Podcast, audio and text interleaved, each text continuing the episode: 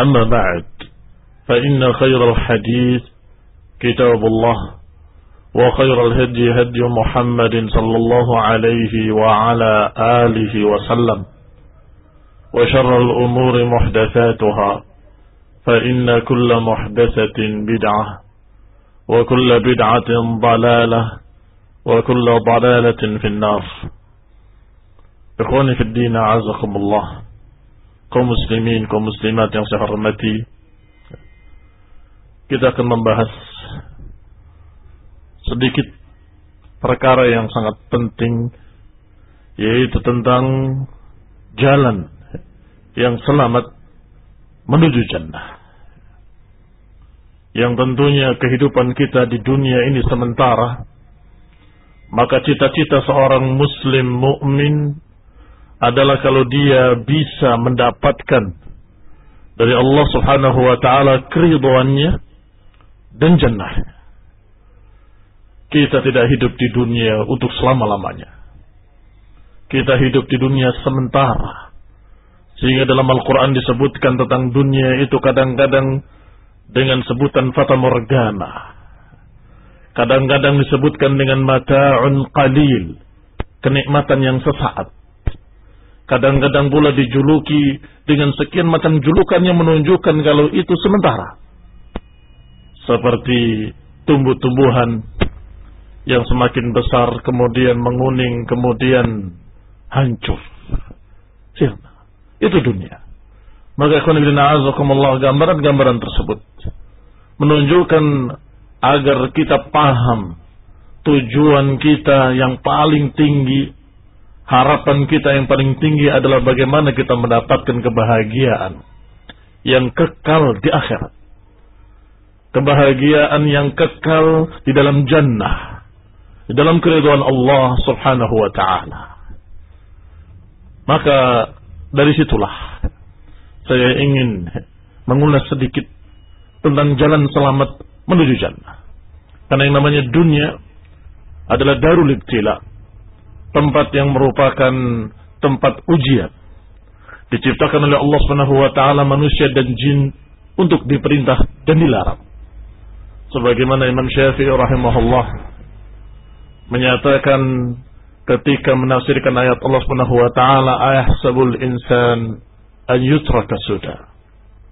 Apakah manusia mengira bahwa mereka akan dibiarkan sia-sia? Kata Imam Syafi'i rahimahullah, sia-sia yakni tidak diperintah tidak dilarang.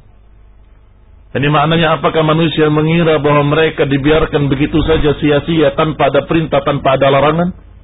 Tanpa ada aturan tanpa ada hukum? Tanpa ada syariat yang harus dijalani? Allah tidak menciptakan manusia di dunia ini sia-sia. Allah katakan dalam ayat lain wa ma khalaqtul jinna wal insa illa liya'budun. Tidaklah aku ciptakan jin dan manusia kecuali agar mereka beribadah kepadaku kata Allah.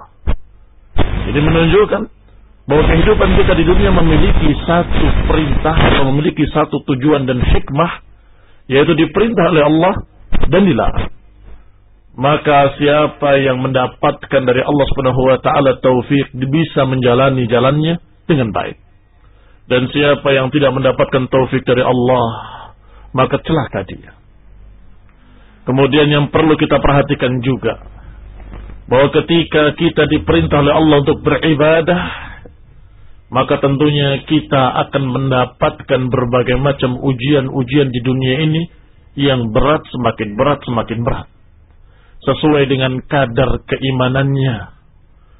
Inna 'idhamal bala bi'idhamil jaza sebagian dimuradkan dari Aisyah radhiyallahu taala anha. Sesungguhnya besarnya pahala tergantung besarnya beban ujian. Semakin berat bebannya, semakin tinggi pahalanya. Idamil jaza sebesar-besar pahala bi'idamil bala dengan besarnya beban dan bencana atau beban yang berat. Maka kaum muslimin, kaum muslimat yang saya hormati. Kita berjalan di dunia ini dalam keadaan menghadapi berbagai macam gangguan dan rintangan. yaitu gangguan-gangguan dari makhluk yang sengaja Allah ciptakan dengan hikmahnya, dengan takdirnya kalau Allah menghendaki sesuatu. Yaitu iblis, syaitan. Allah ciptakan karena Allah memiliki hikmah. Allah ingin untuk menguji manusia ini bagaimana keadaan mereka. Sehingga yang namanya hidup di dunia menjalani jalan surga, jalan jannah, tentunya akan menghadapi yang namanya syaitan dan anak buahnya. Allah katakan dalam salah satu ayat dalam surat Al-Ankabut di awal surat Alif Lam Mim. Ahasiban nasu an yusraku an yaqulu amanna wa hum la yuftanun. Kata Allah, apakah manusia mengira bahwa mereka akan dibiarkan mengatakan kami beriman, kami beriman. Wahum la yuftanun dan mereka tidak diuji. Maknanya siapa yang menyatakan amantu billah, aku beriman kepada Allah, maka dia pasti diuji. Kata Allah Subhanahu wa taala, "Wa laqad fatanna alladziina min qablihim fala ya'lamanna Allahu alladziina wa la ya'lamanna al-kadzibin." Dan sungguh kami telah uji kata Allah orang-orang terdahulu. Dan kami pasti tahu Siapa yang sadaku dan siapa yang kedibin, siapa yang jujur dan siapa yang dusta. Siapa yang jujur mengatakan aku beriman dan siapa yang dusta mengatakan aku beriman. Kalau Allah Maha tahu, tetapi Allah akan membuktikan di hadapan kalian semuanya siapa yang mukmin hakikatul iman dan siapa yang mukmin yang ternyata dusta. Allah akan buktikan. Maka kita akan lihat di awal pertama dakwah sekian banyak orang menyatakan amanna amanna kami beriman kami beriman tetapi dalam perjalanan dalam perjalanan hidupnya dalam perjalanan dia menjalani syariat Allah dapat ujian yang berat agak berat lebih berat lebih berat dan seterusnya maka berguguranlah mereka-mereka yang ternyata kalimat amanna yang terucap dari mulutnya adalah dusta, yang ternyata hanya di mulutnya tanpa diyakini di hatinya. Berguguran. Ketika diperintahkan hijrah ke Madinah, mulai ada yang ragu. Kemudian mereka dalam keadaan tidak ikut hijrah. Fima kuntum. Ketika terjadi peperangan, mereka di pihak musyrikin.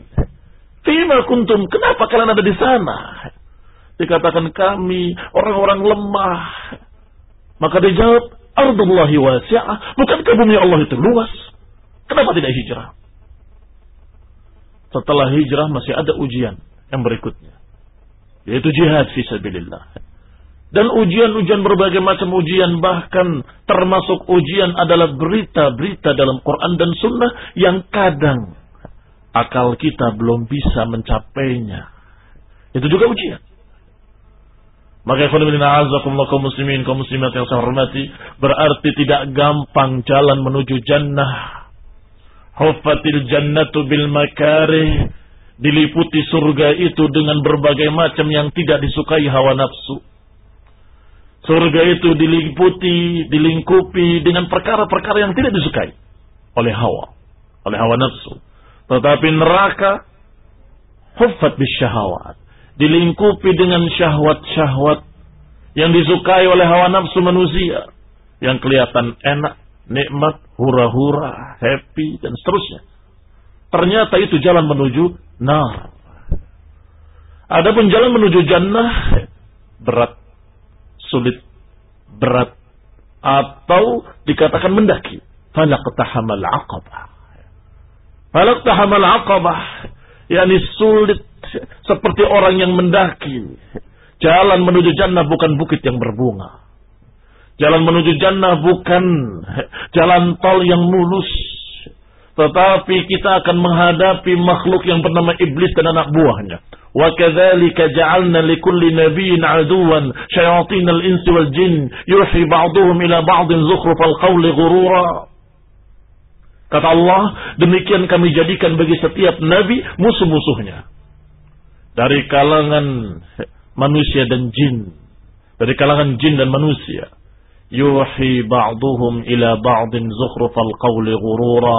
Mereka saling membisikkan. Bisikan-bisikan yang merupakan atau yang berupa ucapan yang indah tapi menipu. Ucapan yang indah tapi menyesatkan. Zukhrufal qawli ghurura. Kalimat Allah bahwa kami jadikan bagi setiap nabi musuh-musuhnya artinya para pengikut nabi pun akan mendapatkan musuh-musuhnya. Yaitu syaitan dan anak buahnya dari jin dan manusia. Iblis bersumpah la aqudanna siratakal mustaqim. Sungguh aku akan duduk di jalan engkau yang lurus ya Allah. Untuk apa? Kalau bukan untuk menghalangi. La aqudanna, aku akan duduk di jalanmu yang lurus. Maka siapa yang berjalan di atas jalan yang lurus menuju surga, mesti, pasti akan menghadapi yang namanya iblis. Siap-siap. Jangan anggap enteng masalah itu. Kita harus tawakal ala Allah, berdoa pada Allah dan berupaya untuk tegar istiqamah. Dengan berbagai macam godaan-godaan atau berbagai macam rintangan-rintangan atau penipuan-penipuan. Harus jeli. Ini tipuan iblis atau ini adalah ilmu. Apakah ini syubuhat? Atau ini adalah ilmu dalil? Tentunya secara sederhana. Bisa dibedakan antara keduanya dengan gamblang. Tetapi pada prakteknya harus kita meminta bimbingan orang-orang yang berilmu para ulama. Secara sederhana, kalau terbukti dalam Quran dan Sunnah maka itu hujjah. Tetapi kalau tidak ada dalilnya maka hati-hati. Jangan-jangan itu adalah bisikan syaitan. Kadang-kadang terbetik di benak kita. Satu pikiran.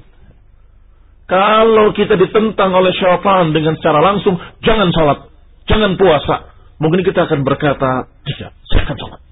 Saya tetap akan puasa. Bisa tegar. Karena kita tahu, ini bertentangan sekali dengan perintah Allah. Tetapi kadang-kadang iblis membisikkan bisikan-bisikan syubhat. Zukhrufal qawli hurura. Kata-kata yang dirangkai tapi menipu. Kalau begini dan begini, niscaya akan bagus. Kalau kamu ibadahnya dirubah dikit ditambahi ini, tambahi itu, tambah ini, akan bagus. Mulai dia berpikir, iya kayaknya bagus juga ini. Tertipu. Ini yang banyak menjerumuskan orang-orang yang mengaku muslimin. Yaitu bisikan-bisikan syubhat dalam bentuk perkara-perkara yang tidak diperintahkan oleh Allah, tidak diperintahkan oleh Rasulullah, tetapi di atas namakan agama. Ini yang namanya syubhat. Sehingga beberapa ulama menyatakan kalau terbetik di benakmu, kalau terbesit di pikiranmu, ada sesuatu yang baik, ini kayaknya bagus.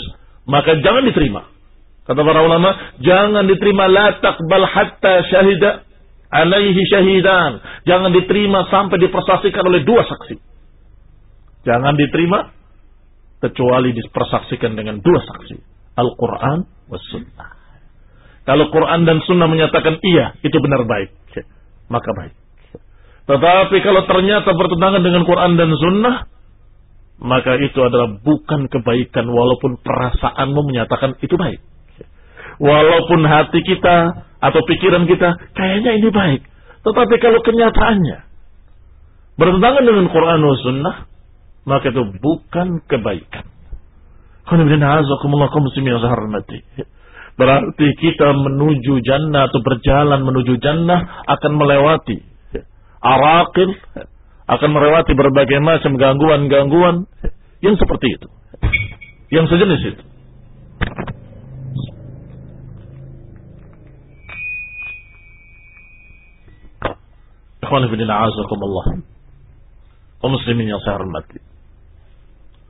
Yang namanya memilah dan memilih apakah dipersaksikan oleh Quran dan Sunnah atau tidak, tentunya butuh ilmu.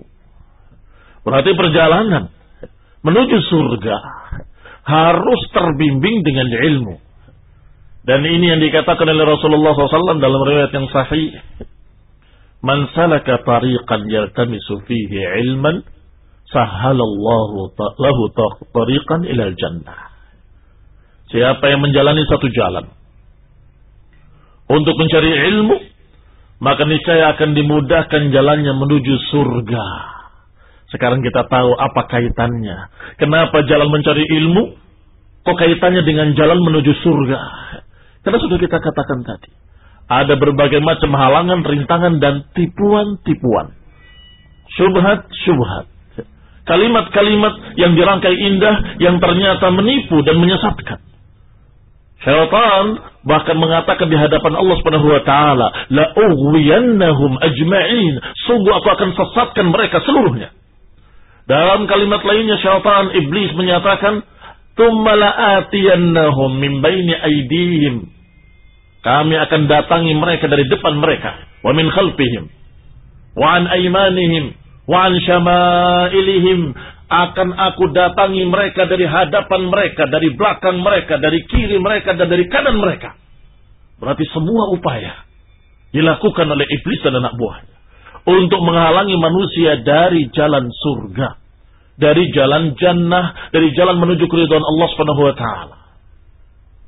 Dari depan kata Ibnu Qayyim rahimahullah diragukan tentang akhirat. Mau ke mana kamu? Oh kami akan menuju surga menuju keridhaan Allah Subhanahu wa taala. Apa kamu yakin ada surga? Mulai. Ya. Iblis mulai menipu dari depan, membuat ragu tentang akhirat. Iya kalau ada surga, kalau ternyata nggak ada. Apa kamu yakin tentang akhirat dan terusnya dan seterusnya dan seterusnya. Kalau berhasil, maka orang itu akan lemah semangat menjalani jalan surga dan kemudian mereka berpaling. Tayyib dari belakang. Diindahkan dunia. Mau ke mana engkau? Aku mau berjalan di jalan yang lurus ini menuju jannah. Lihat di belakang. Lihat betapa indahnya dunia. Akan kamu tinggalkan? Akan kamu sodakohkan? Akan kamu pakai untuk urusan-urusan yang seperti itu?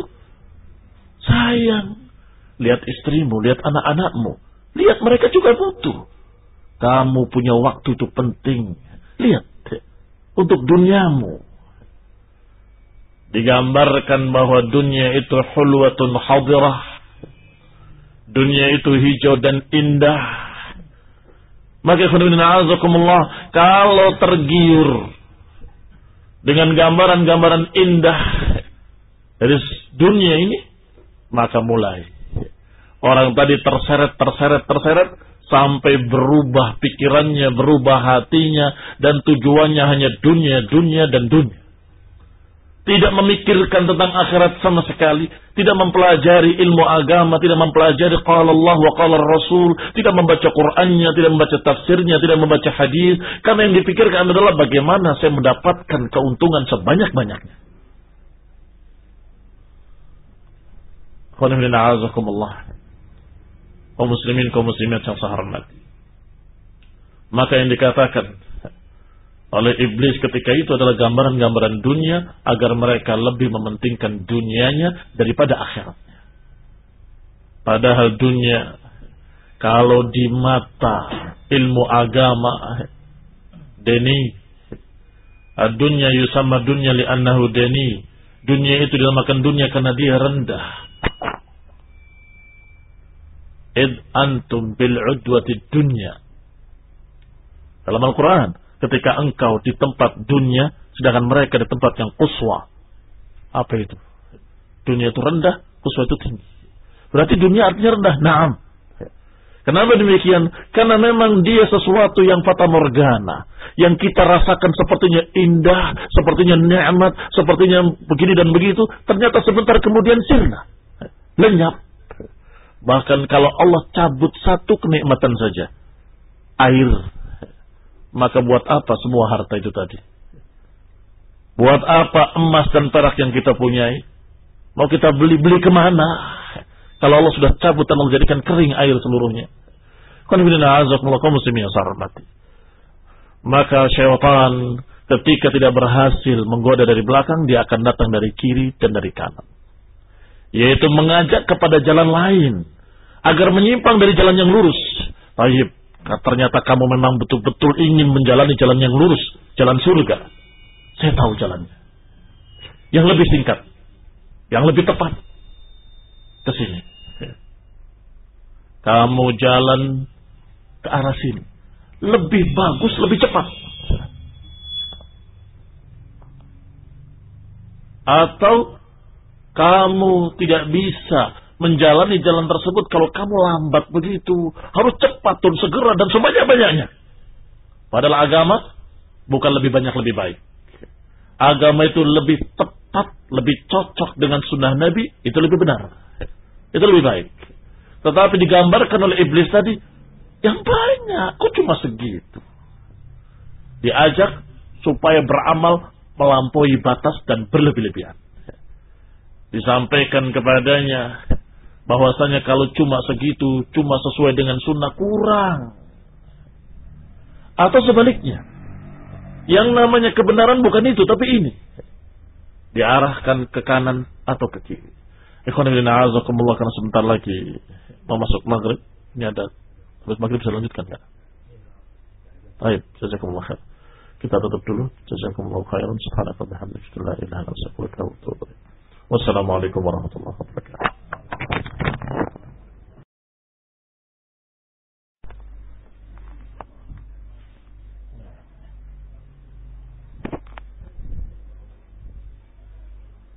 السلام عليكم. ورحمة الله وبركاته.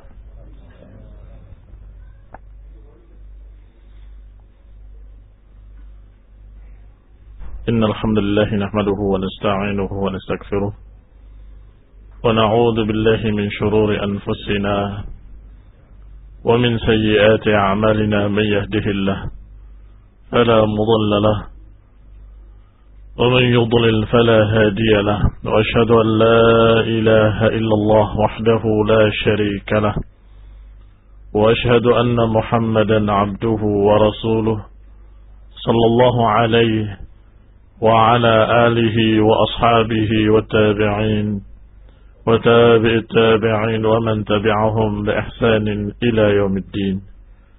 يا أيها الذين آمنوا اتقوا الله حق تقاته ولا تموتن إلا وأنتم مسلمون. يا أيها الناس اتقوا ربكم الذي خلقكم من نفس واحدة وخلق منها زوجها وبث منهما رجالا كثيرا ونساء. واتقوا الله الذي تساءلون به والأرحام. إن الله كان عليكم رقيبا. يا أيها الذين آمنوا اتقوا الله وقولوا قولا سديدا. يصلح لكم أعمالكم ويكفر لكم ذنوبكم. ومن يطع الله ورسوله فقد فاز فوزا عظيما. أما بعد فإن خير الحديث كتاب الله. وخير الهدي هدي محمد صلى الله عليه وعلى آله وسلم. وشر الأمور محدثاتها فإن كل محدثة بدعة وكل بدعة ضلالة وكل ضلالة في النار. إخواني في الدين أعزكم الله. كمسلمين كمسلمات yang saya hormati sudah sepintas kita sampaikan. Bahwa jalan menuju jannah bukan jalan yang mulus. Di sana ada syaitan yang bersumpah di hadapan Allah untuk menghalangi manusia. Bahkan menyatakan akan mendatanginya dari depan, dari belakang, dari kiri, dan dari kanan. Yang tentunya akan menjadi halangan dan tantangan bagi setiap orang yang ingin menjalani jalan yang lurus. Dan sudah diterangkan bahwa iblis menggoda dari depan di antara tafsirnya adalah meragukan akhirat. Menggoda dari belakang mengindahkan dunia. Sedangkan menggoda dari kiri, kiri dan dari kanan menggodanya dengan syubuhat dengan tipuan-tipuan digambarkan bahwa jalan menuju surga adalah ke kanan atau digambarkan bahwa jalan menuju surga adalah ke kiri ini khudina azakumullah. Tentunya orang yang akan meniti jalan yang lurus pasti akan menghadapi yang demikian. Akan menghadapi godaan-godaan yang meragukan tentang akhirat. Yang kalau kalah, na'udzubillah bisa kufur. Bisa keluar dia dari akidah tauhid, akidah iman, akidah tentang kepercayaan dan keimanan pada surga dan neraka, pada hari hisab, hari perhitungan, hari yang kekal abadi di hari kiamat kelak, akan hilang semuanya dan akan sirna. Na'udzubillah min dalik. Menjadi seorang yang ateis, seorang yang tidak percaya pada apa yang Allah persiapkan yaumul akhir. Padahal Yahudi, Nasrani dan yang sejenisnya dari agama-agama samawi mereka percaya adanya jannah dan nah. Tapi berarti orang ini keterlaluan. Kafirnya kafir yang sekafir kafirnya itu ateis. Tidak percaya lagi kepada Tuhan. Tetapi kalau dia istiqamah dan beriman kepada Allah dan hari akhir, maka dia akan menjalani jalan yang lurus. Dengan mantap, dengan tegar. Tidak goyah dengan peraguan-peraguan. Tidak goyah dengan tashkik. Tashkik itu peraguan yang dibikin ragu oleh iblis dengan anak buahnya yang kadang-kadang dengan manusia yang menjadi anak buah iblis. Dan kemudian kalau dia tegar dalam masalah itu, syaitan akan menggoda dengan masalah lainnya. Digambarkan betapa indahnya dunia. Digambarkan betapa pentingnya dunia. Digambarkan betapa, betapa, betapa. Sehingga orang tadi terbuai. Dengan indahnya dunia. Lupa terhadap hari akhir. Ini yang kedua ini beda. Bukan tidak percaya pada hari akhir. Percaya. Muslim dia. Kadang sholat. Kadang juga enggak. Kenapa? Karena sudah terbuai dengan dunia. Bahkan ketika dia dalam keadaan tersibukkan dengan dunianya, dia merasa salat itu tidak begitu penting. Karena dia sudah di pikirannya dunia dan dunia. Tetapi kalau ternyata orang itu orang yang sangat semangat, bahkan lebih mementingkan akhirat daripada dunia, tidak goyah, tidak tergoda dengan godaan syaitan, tidak tertipu dengan tipuan syaitan, dia tetap yakin terhadap hari akhir dan dia dalam keadaan tetap sabar untuk tidak terbuai dengan dunia. Masya Allah. Sudah bagus ini. Orang ini sudah mulai punya semangat yang tinggi untuk mencari jannah dan keriduan Allah subhanahu wa ta'ala. Tetapi ternyata syaitan tidak putus asa. Dia mendatanginya dari kiri dan dari kanan. Menyatakan kepadanya, bukankah kamu ingin surga? Bukankah kamu ingin mementingkan akhirat? Ini. Jalan yang paling bagus diajarkan untuk meninggalkan dunia secara keseluruhan. Tidak memikirkan anak dan istrinya. Tidak memikirkan seluruh urusan yang merupakan kewajiban-kewajiban dia di dunia. Dan kemudian dia uzlah dalam keadaan dia menyendiri di gua-gua, di bukit-bukit atau di kuburan-kuburan.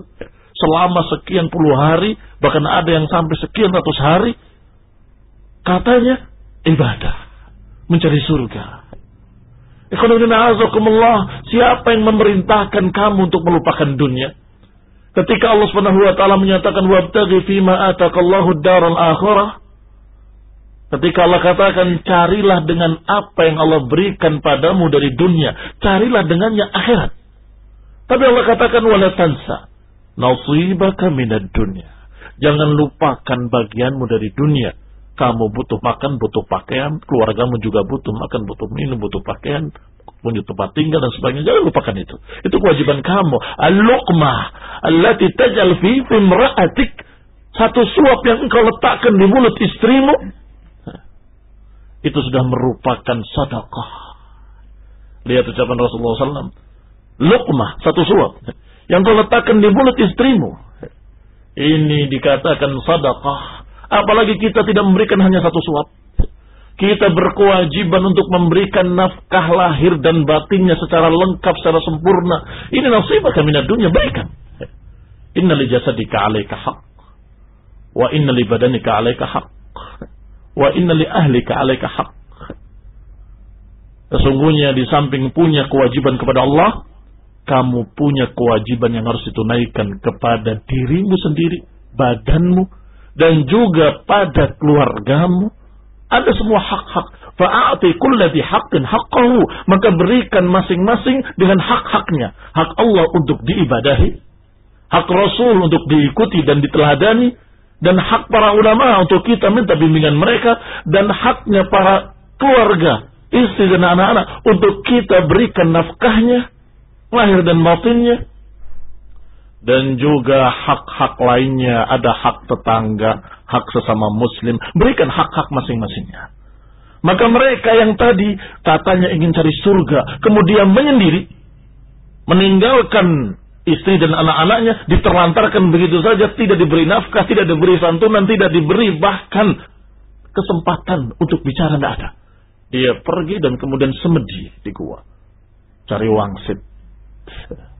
Cari wisik katanya. Bisikan-bisikan gaib. Dari mana itu? Dari Allah. Tidak ada nabi setelah Rasulullah SAW. Enggak ada rasul setelah khatamun nabiin. Setelah nabi terakhir, enggak ada lagi wahyu, enggak ada lagi nabi. Kalau kamu merasa bisa mendapatkan wahyu dari Allah, berarti kamu merasa jadi nabi.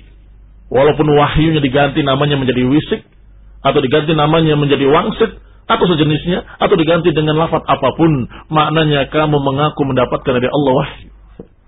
Dan ini sesat, kasihan. Pengennya surga, tetapi sesat.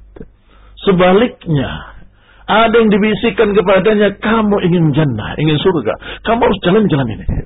Itu mereka yang maksiat-maksiat itu, bunuh saja mereka. Betul. Langsung terpikir dia. Karena semangat yang berapi-api, ilmu kurang. Maka dia semangat menyatakan kalau begitu sikat habis mereka. Mulai dia menumpahkan darah kaum muslimin dengan alasan bolim, dengan alasan kemaksiatannya, dengan alasan, dengan sekian banyak alasan. Yang kata mereka kafir. Berbuat zalim kafir, berbuat tidak adil kafir, berbuat dosa kafir, halal darahnya, kafir halal darahnya sampai dia menjadi naudzubillah manusia-manusia yang haus darah. Yang senang, yang berbau-bau darah. Apakah agama Islam mengajarkan demikian? Tidak. Coba ditanya. Anak-anak muda tadi. Kamu itu cari apa? dengan bikin teror sana teror sini meletakkan bom di sana bom di sini cari apa saya yakin jawabnya cari surga bahkan ada memberikan wasiat kalau kalian dengar suara saya ini berarti saya sudah di surga masya Allah GR ini menunjukkan kalau mereka harapannya surga. Tetapi ternyata dia walaupun keyakinannya masya Allah mungkin juga dunia sudah bisa ditinggal kalau dia lebih mementingkan akhiratnya. Tetapi ternyata jalannya belok ke kanan, belok ke kiri. Yang satu tadi sufi yang saya contohkan sampai menterlantarkan keluarganya padahal wajib hukum yang memberikan nafkah pada istri. Dia tinggalkan begitu saja. Alasannya ibadah. Sufi. Yang kedua golongan yang naudzubillah menghalalkan darah kaum muslimin dari kaum khawarij para teroris. Semua mengharapkan jannah mengharapkan jannah dan masih banyak lagi kesesatan-kesesatan dalam bentuk lain. Ada yang ke kiri, ada yang ke kanan. Ada yang ifrat, ada yang tafrid. Ada yang ekstrim kanan, ada yang ekstrim kiri. Semuanya berlebihan. Padahal mereka para ulama menyampaikan nasihat-nasihat yang hampir sama. Dari mulai para sahabat, pada tabi'in, pada tabi'it tabi'in, dan pengikut mereka seterusnya. Di antaranya ucapan Abdullah bin Mas'ud radhiyallahu taala anhu, "Iyyakum wat tabaddu', iyyakum wat tanattu', Iyakum wa ta'ammuq wa alaikum bil atiq. Kata Abdullah bin Mas'ud hati-hati kalian dari mengada-adakan ajaran baru dalam Islam. Kebidahan-kebidahan. Wa iyyakum. Hati-hati kalian dari melampaui batas dalam agama. Tadi melampaui batas. Harus melampaui batas dalam mengkafir-kafirkan orang. Harus melampaui batas dalam sampai meninggalkan dunia secara keseluruhan. Dua-duanya tanattu. Kata Ibnu Mas'ud, "Iyyakum, hati-hati kalian dari tanattu." Wa ta'ammuq yang ketiga, hati-hati dari ta'ammuq. Ta'ammuq adalah berdalam dalam pada satu masalah yang tidak diajarkan, yang tidak diperintahkan, yang tidak disuruh. Itu ta'ammuq. Iyakum wa ta'ammuk. Ini yang ketiga. Hati-hati kalian dari ta'ammuk. Ini hati-hati kalian jangan membahas-bahas perkara yang, perkara yang tidak perlu. Memikirkan tentang zat Allah kayak apa ya, seperti apa ya. Enggak diperintahkan. Kalau dibahas-bahas, maka kamu merupakan orang yang ta'amuk. Yang kata Abdullah bin Mas'ud, jangan ta'amuk. Jangan membahas apa yang tidak perlu dibahas. Maka kita katakan saja, Wallahu a'lam. Allah yang lebih tahu. Kalau disebutkan dalam Quran dan Sunnah, sifat-sifat Allah kita terima. Allah sifati dirinya dengan sifat mendengar, sifat melihat, kita imani. Sesuai dengan keagungannya. Allah sifati dirinya bahwa Allah Subhanahu wa taala yaumul qiyamah menggenggam bumi ini dan menggulung langit dengan tangannya. Kita imani. Kayak apa? Wallahu a'lam. Selesai. Agama Allah Subhanahu wa taala menjaga akal-akal manusia agar tidak rusak. Sehingga apa yang tidak perlu dibahas, jangan dibahas. Itu bukan kemampuan nalar kamu. Alhamdulillah. Sehingga hati kita sehat, akal kita sehat. Pokoknya kata Allah, bahwa wal ardu qabdatuhu yaumal qiyamah was samawati matwiyatun biyaminih. Bumi ini dalam genggaman Allah dan langit digulung dengan tangan kanan Allah. Ayatnya begitu. Maksudnya apa? Ya maksudnya begitu. Enggak, maksudnya. Maksudnya Allah berfirman bahwa yaumul qiyamah bumi dalam genggaman Allah dan langit digulung dengan tangan kanan Allah. Titik. Maksudnya gimana? Kata para ulama, tafsirnya adalah membacanya. Kayak apa? Ya kayak gitu. Nah, maksudnya seperti apa? Kalau kayak apa kayak apanya kita nggak tahu, kamu nggak tahu, semua manusia nggak tahu, karena zat Allah sendiri kita nggak tahu. Maka apalagi tangannya? Maka wallahu taala alam yang pasti nggak mungkin sama dengan makhluknya. Selesai. Gampang kan? Sederhana, bisa diterima oleh akal kita. Maka kata maksud hati-hati, jangan ta'amuk bahwa pintu takif pintu bertanya tentang kayak apa, kayak apa, itu pintu kesesatan. Kalau dibuka, akan terjerumus mereka dalam kesesatan. Kembali kepada pembahasan kita. Berarti dari kanan dari kiri adalah digoda dengan subhat-subhat yang seakan-akan itu jalan menuju surga ternyata bukan. Dan ini yang digambarkan oleh Rasulullah sallallahu alaihi wa ala alihi wasallam yang juga diriwayatkan oleh Abdullah bin Mas'ud radhiyallahu taala anhu bahwa Rasulullah SAW menggariskan satu garis di tanah. Kemudian menyatakan hadza siratullahi mustaqimah. Ini jalan Allah yang lurus. Kemudian menggambarkan di kirinya, di kanannya garis-garis yang banyak. Kemudian menyatakan hadi subul. Ini adalah subul, jalan-jalan lain. Laisa minha sabilun illa wa alaihi syaitan. Enggak ada satu jalan pun kecuali di sana ada syaitan yad'u ilaih. kaum muslimin, kaum muslimat yang saya hormati lihat. Digambarkan satu garis yang lurus, di kanannya ada banyak garis-garis, di kirinya ada banyak garis-garis. Kemudian dikatakan yang tengah inilah siratul mustaqim. Yang tengah inilah yang dikatakan hadza siratillahi mustaqimah. Kemudian Nabi membacakan ayat Allah Subhanahu wa taala, "Wa anna hadza sirati mustaqiman fattabi'uh." Inilah jalan Allah yang lurus, maka ikutilah. Wa la tattabi'us subul fatafarraqa bikum an sabilih. Dan jangan ikuti jalan-jalan lain, kalian akan tercerai-berai, akan terpecah belah dari jalan yang lurus. Subhanallah digambarkan oleh Nabi dengan gamblang, ayatnya juga jelas, maka mau apa lagi? Tidak ada alasan untuk tidak kita pahami dan ikuti. Nggak ada alasan lagi untuk kita tidak jalani. Karena sudah jelas gambarnya. Gambaran dari Nabi, gambaran dari Allah. Ada jalan yang lurus, yang di kirinya ada jalan-jalan lain. Kata Allah, inilah jalan yang lurus, ikuti dia. Dan jangan ikuti jalan-jalan lain, kalian akan tersesat. Tetapi ada faedah penting dalam hadis ini bahwa Nabi menyatakan laisa minha sabilun illa wa alaihi syaitan. Enggak ada satu jalan pun kecuali ada syaitan yang mengajak kepadanya. Kesesatan Mu'tazilah ada syaitan di sana yang mengajak ke jalan itu. Jalan Khawarij ada syaitan yang mengajak ke jalan itu. Jalan Sufi tadi juga ada syaitan yang mengajak ke jalan itu. Semua kesesatan Jahmiyah, Mu'tazilah, Qadariyah, Jabriyah, dan sekian banyak aliran-aliran murjiah dan lainnya. Semuanya ada syaitan yang mengajak kepadanya. Yad'u ilaih. Bisa dibayangkan. Kalau kita berjalan dalam keadaan kita tidak dibekali ilmu. Saya ingin surga. Saya ingin menjalani jalan surga.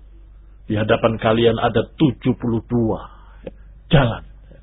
Jadi bukan persimpangan jalannya hanya dua atau tiga, enggak. Ada 72 persimpangan.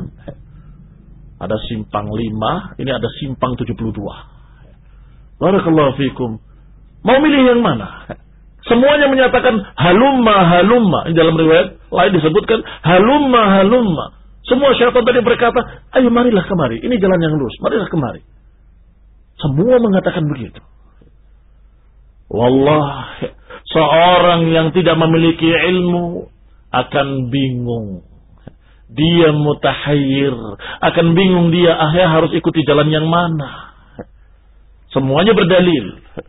Kata Mu'tazilah, Allah ciptakan akal untuk untuk untuk memahami. Afala taqilun? Qala Allah taala afala taqilun? Tidakkah kamu berakal? Jadi akal ini penting. Jangan diterima Quran dan sunnah atau tafsirnya kecuali kalau cocok dengan akal kalau nggak cocok harus ditakwilkan supaya cocok dengan akal kata Mu'tazilah waduh bawa ayat kata khawarijnya Innil hukmu illa lillah. Hukum itu milik Allah. Wa man lam yakum bima anzalallah fa ulaika humul kafirun. Siapa yang tidak berhukum dengan hukum Allah maka dia kafir. Kalau dia berbuat haram, hukum siapa itu? Hukum Allah bukan kafir. Ayat lagi yang dibahas. Datang lagi sufi menyatakan dengan kalimat wa'bud rabbaka hatta ya'tiyakal yaqin kata mereka. Beribadah pada Allah sampai yakin. Kalau sudah yakin, nggak perlu ibadah. Bagaimana? Bawa ayat lagi. Wallah, kalau kita menjalani jalan surga tanpa ilmu, tansa. Nggak akan bisa. Nggak akan bisa jalan kita mulus menuju surga selamat. Nggak bisa. Tanpa ilmu. Tanpa bimbingan agama, bimbingan ilmu. Qala Allah wa qala Rasul. Dan bimbingan para ulama. Adapun ucapan-ucapan mereka.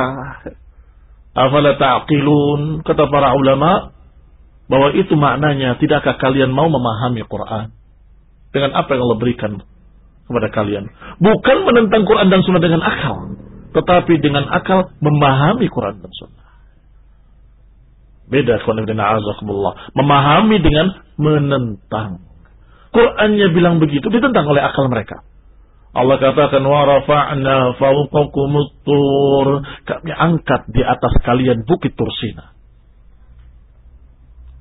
Akal mereka berpikir, waduh, gak mungkin masa bukit diangkat di awang-awang begini. Gak mungkin lah, gak masuk akal itu. Tetapi kalau kita, orang beriman, masuk akal kok. Allah bisa mengangkat langit tanpa tiang. Apalagi mengangkat gunung besar mana. Allah rafa'as sama bighairi amadin tarawunaha tanpa tiang-tiang sebagaimana kalian lihat kata Allah. Apalagi hanya mengangkat bukit Tursina. Sahlun bagi Allah. Mudah bagi Allah. Wallahu ala kulli syai'in qadir. Allah atas segala sesuatu maha kuasa, maha mampu. Adapun ucapan sufi wa'bud rabbaka hatta ya'tiyakal yaqin. Beribadalah pada Allah sampai yakin, sampai datang keyakinan. Maknanya bukan kalau sudah yakin nggak perlu ibadah, bukan. Tetapi keyakinan itu adalah kematian. Wa'bud rabbaka hatta ya'tiyakal maut. Dan itu tafsir para para mufassirin secara sepakat. Nggak ada yang menafsirkan dengan tafsir lain. Sebab yang namanya al-maut disebut keyakinan juga dalam bahasa Arab. Al-yakin. Kenapa? Karena yang namanya kematian, muslimnya, kafirnya, yahudinya, nasraninya, seluruh manusia, seluruh agama percaya bahwa manusia akan mati. Sehingga yakin, seyakin-yakinnya, mutafak alaih. Indal adyan, disepakati oleh seluruh agama dan juga oleh akal yang sehat. Apa ada manusia yang hidup terus? Gak ada sampai sekarang. Bahkan toko atau pemilik perusahaan jamu yang anti mati, mati juga. Ada jamu judulnya anti kematian. Jamu-jamu biasa, jamu palsu. Ternyata orang pemiliknya mati. Nah terus. Maka itu adalah keyakinan seluruh manusia bahwa manusia pasti akan mati. Maka dikatakan beribadalah pada Allah sampai datang yang meyakinkan, sampai datang sesuatu yang yakin, yang pasti akan datang. Itu al-maut. Sedangkan yang ketiga, ucapan khawarij, "Waman lam yahkum, waman bima anzalallah faulaika humul kafirun."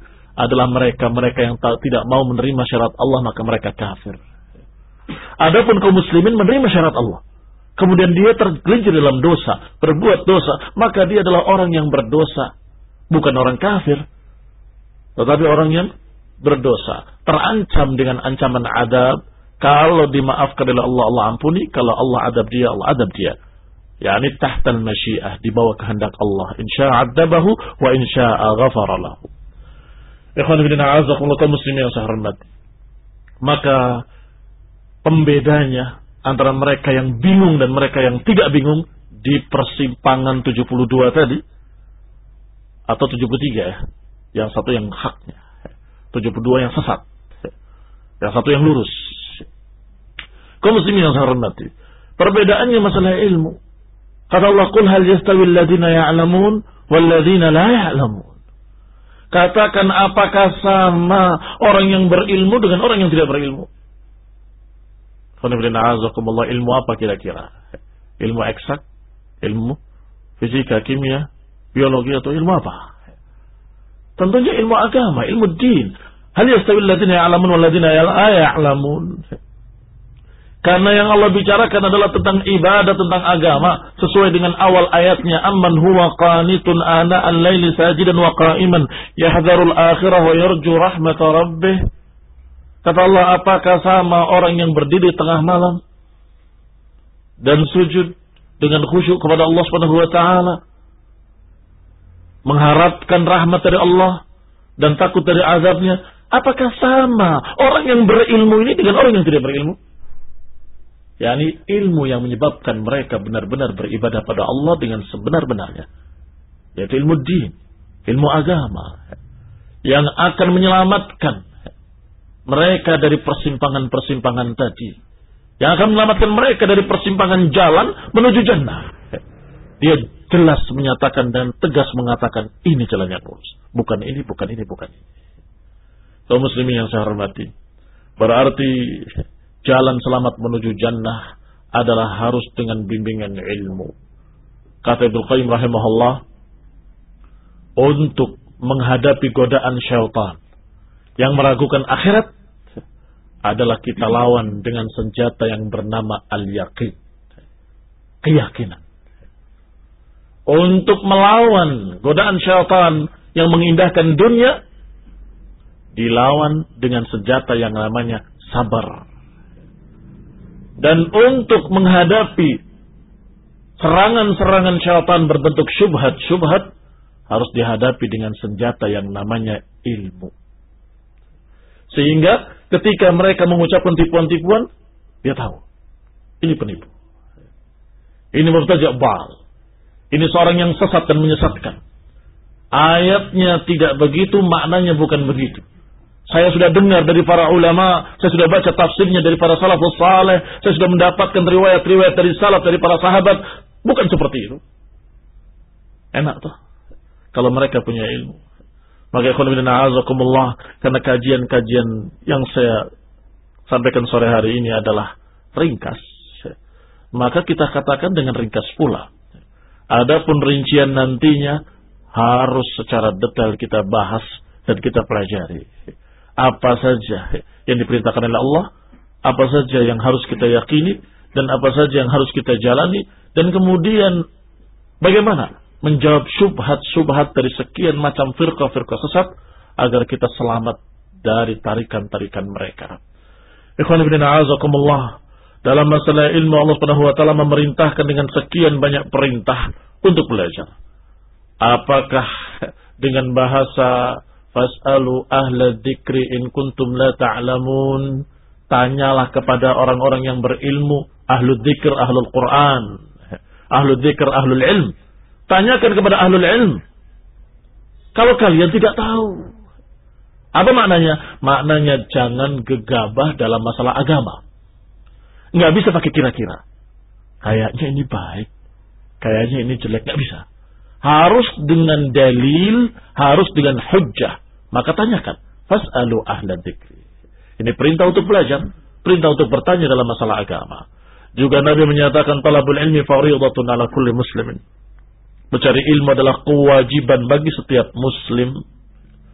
Dan juga Allah Subhanahu wa taala mengkhabarkan wa ma yaqiluha illa al-alimun. Enggak akan bisa memahaminya kecuali al-alimun.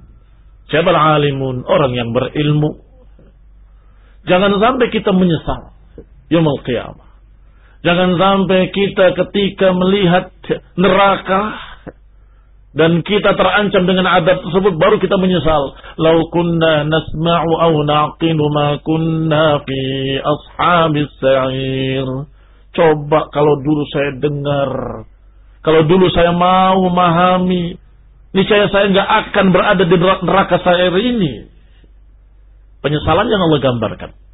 Orang yang masuk neraka sa'ir, mereka berkata, Lau kunna nasma'u aw naqilu Duhai kiranya kalau kami dulu mendengar dan memahami. Mendengar apa? Memahami apa? Ilmu din, ilmu agama, ayat dan hadis, ilmu dari Allah Subhanahu wa taala dan rasulnya, ilmu yang membimbing kita untuk menjalani dan meniti jalan selamat menuju jannah. Coba kalau kami dulu mendengar, coba kalau kami dulu memahami, yakni mau mendengarkan kajian-kajian ilmu din, kajian-kajian akidah tauhid, kajian-kajian sunnah. Niscaya kami nggak akan ada di neraka saya ini. Itu penyesalan yang Allah gambarkan, yang Allah ceritakan. Yang maknanya hendaklah kita sebelum terjadi penyesalan, hendaklah sekarang nasma wa na'qil. Mendengar dan memahami. Mendengar hujjah-hujjah, dalil-dalil dari Quran wa sunnah mendengar kajian-kajian ilmu dari ahli sunnah, mendengarkan nasihat-nasihat dari para ulama, mendengarkan nasihat dan bimbingan dari mereka-mereka para ahli sunnah, para imam-imam.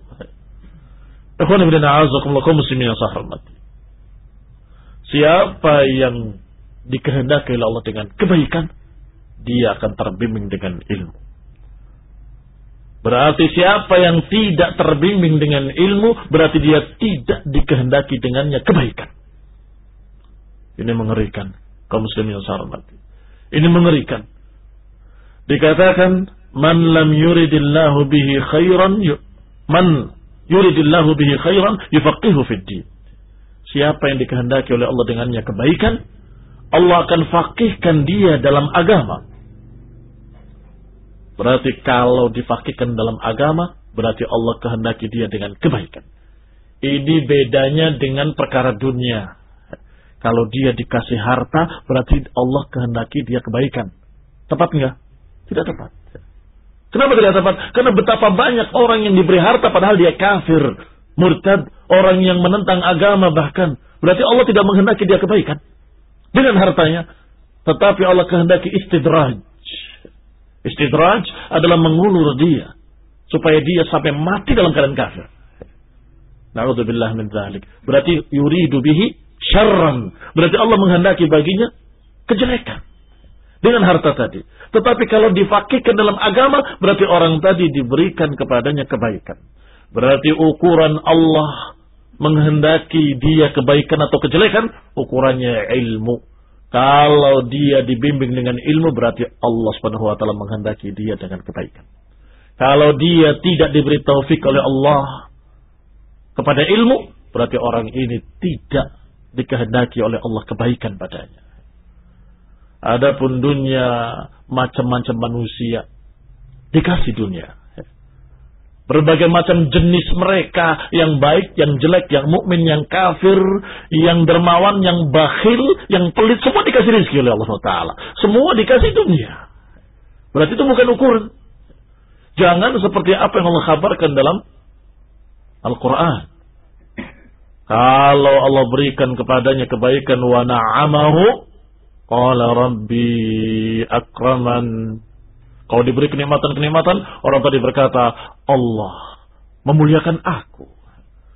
Tetapi kalau sudah Allah berikan kepadanya kesempitan dan dikurangi rezekinya, dia berkata, Rabbi ahanan Rabbku. Menyengsarakan aku, menghinakan aku. Kalla. Tidak sekali-kali. Itu bukan ukuran. Orang yang diberi harta bukan berarti dicintai oleh Allah. Orang yang dijadikan miskin bukan berarti dibenci oleh Allah. Bukankah Rasulullah SAW dalam keadaan miskin?